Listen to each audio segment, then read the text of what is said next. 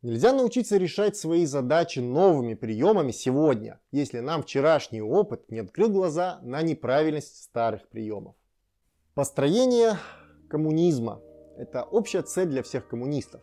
Но сколько ни спрашивай, сколько ни читай, сколько ни слушай, все предлагают разные пути. Одни более обоснованы, другие менее. Иногда банально складывается впечатление, что и сами коммунисты не знают, как этот коммунизм построить, хотя бы в его первой фазе. В лучшем случае такое построение ограничивается списком законов, которые нужно будет принять, когда придете к власти, или иными фантазиями. Но почему же Маркс и Энгельс не дали четкой картины построения социализма? И должны ли они вообще были его дать? Ответ прост. Нет, не должны. И хорошо, что не дали.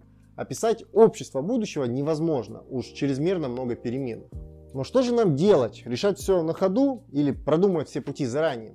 Мы видим смысл лишь в указании общих принципов, так как ничего не делать не приведет к изменению мира, а смысл именно его изменений. В то же время расписать все в красках и конкретике будет фарсом, комедией и вообще фантазией.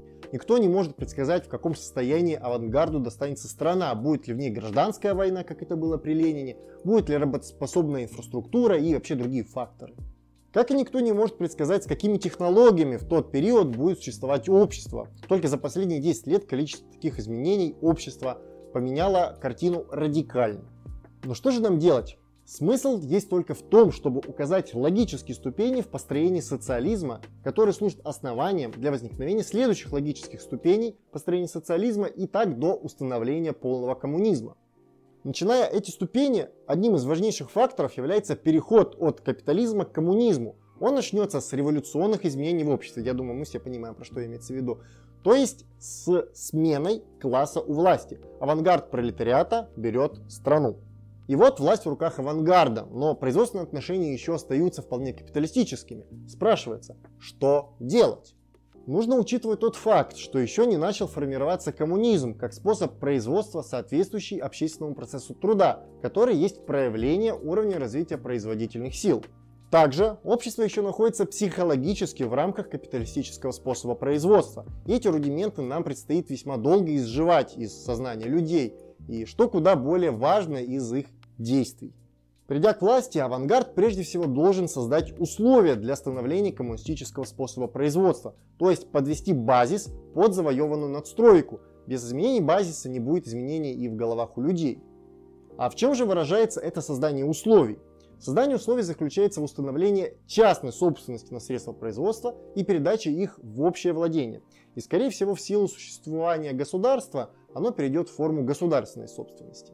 И на самом деле бояться тут нечего. Главное не допустить, чтобы данная государственная собственность, а государство все-таки диктатуры пролетариата, по форме, стала государственной по содержанию. В противном случае, если государство обособляется от всего общества, то это означает, что государство приобретает закономерно и свой особый интерес, который внешне, казалось бы, соответствует интересам всех членов общества, но в действительности находится в противоположном положении к нему. Увы, но именно так случилось в СССР, когда интерес государства обособился. Оно постоянно гналось за темпами роста. В плановых документах этот показатель был первым среди всех показателей эффективности. И в итоге все-таки загнали лошадку. Тут нужно помнить одно. Государством управляют те, кто правит в материальном производстве. Это важнейший тезис из исторического материализма. Именно с ним проблемы у большинства современных марксистов.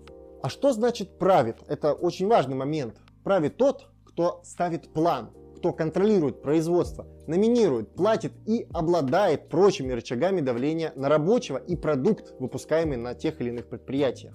И поскольку государство в советской экономике правило в материальном производстве посредством стоимостного плана, навязывая обществу свою волю, постольку перестало выражать интересы трудящихся вообще и пролетариата в частности.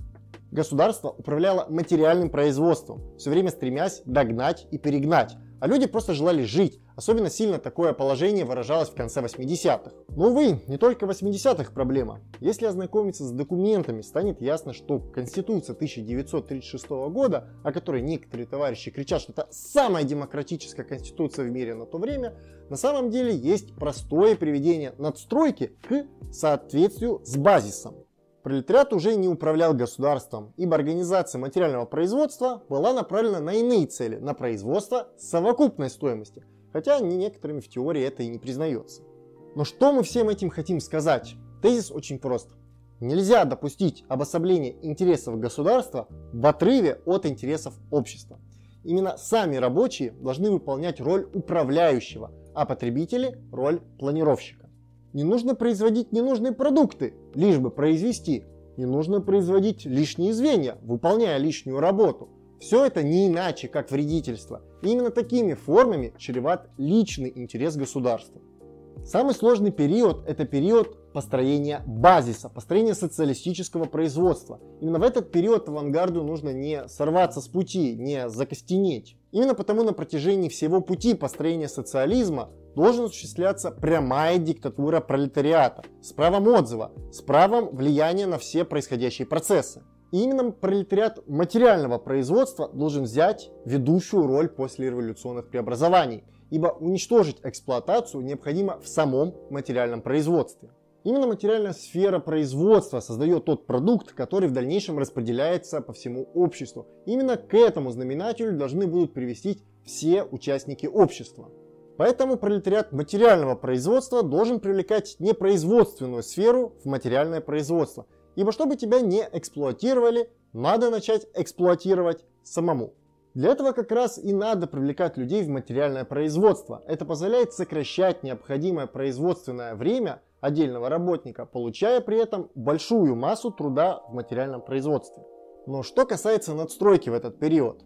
Далее по мере развития производства, по мере развития человека, по мере увеличения уровня общественного образования будет меняться и человек. Но как изменить человека? Биологизация эгоизма, как некоторые твердят, тут неуместно. Эгоизм, как и альтруизм, это абсолютно обычные общественные конструкты, которые воспитываются в человеке и повышают его адаптивность. Все, что остается сделать авангарду, так это настроить саму систему так, чтобы люди в ней воспитывались именно альтруистично. Проще говоря, система должна ставить перед человеком такие материальные противоречия, что он для получения личной выгоды должен был бы сделать что-то общественно признаваемое как положительное период построения социализма, когда еще достаточно много эгоистов и всех не перевоспитали, человека надо поставить в такие условия, когда он ради своего эгоизма, стремления к удовлетворению своих личных интересов, вынужден делать так, что это приводит к удовлетворению интересов всех. Это и есть формула альтруизма. И поскольку каждый делает именно вот так, постольку каждый делает для всех, а все делают для каждого. И прежде всего для себя. А это как раз и нужно для того, чтобы учет велся по времени. Таким образом, сама система настроена так, что главным становится экономия труда на создание предметов потребления, что сначала позволит более полно удовлетворять потребности, а затем сокращать рабочее время, увеличивая свободное время рабочих. И тут всплывает вопрос, задаваемый одним ежедневно меняющим штаны донат философом. А ежи? Какие будут материальные факторы поощрения при социализме? Да и вообще, когда ранее в роликах была озвучена теория о распределении в часах, очень часто высказывали, что рабочий будет повышать производительность труда только тогда, когда он будет получать больше. Это и правильно, но вместе с тем неправильно. Вот, дед, это и есть диалектика. Правильно тут то, что человек должен получать больше, и он будет получать больше, ибо повышается общественная производительность труда и наполняемость часа труда материальными благами возрастает. А неправильно тут то, что ибо под этим понимают не то, что я сказал, под этим понимают то, что мне будут должны написать за час труда, например, 2 часа, то есть непосредственно больше вознаграждения за одинаковый труд. Притом, если вы перерабатываете, то вы получаете эквивалент от нормы. Никто у вас не отнимает право на более интенсивный труд. Но если вы не дорабатываете, то и недополучите времени от нормы. И лишь тогда, когда люди из своей собственной практики убедятся, что их положение улучшается не столько и не сколько за счет его личного вклада, а чаще всего за счет других, то лишь тогда они начнут осознавать необходимость самоличного учета и контроля управления. И если не лично вы этим займетесь, то какая-то кухарка, тетя Глаша, которая уж точно наведет шороху в случае халтуры на производстве, этим займется. Тем более учет по времени предоставит ей эту возможность. И вот только по мере развития производительных сил и воспитания людей будет совершенствоваться и надстройка над ними, а именно производственные отношения, и ее надстройка в виде иных форм отношений. А вот где будет та граница перехода от формально установленных коммунистических производственных отношений к реальным коммунистическим производственным отношениям в способе производства, это уже решат потомки. Тут важно иное. Постоянно будет идти развитие надстройки, но лишь по мере развития материального производства и развития участников этого материального производства. А это, в свою очередь, будет требовать периодического реформирования производственных отношений, которые и будут предопределять развитие настроечных форм отношений. Но сами эти реформы будут уже в рамках коммунистического способа производства. А на сегодня все. Задавайте ваши вопросы в комментариях, ставьте лайк, подписывайтесь на канал, жмите на колокольчик и делитесь этим видео в соцсетях. Удачи! Thank you.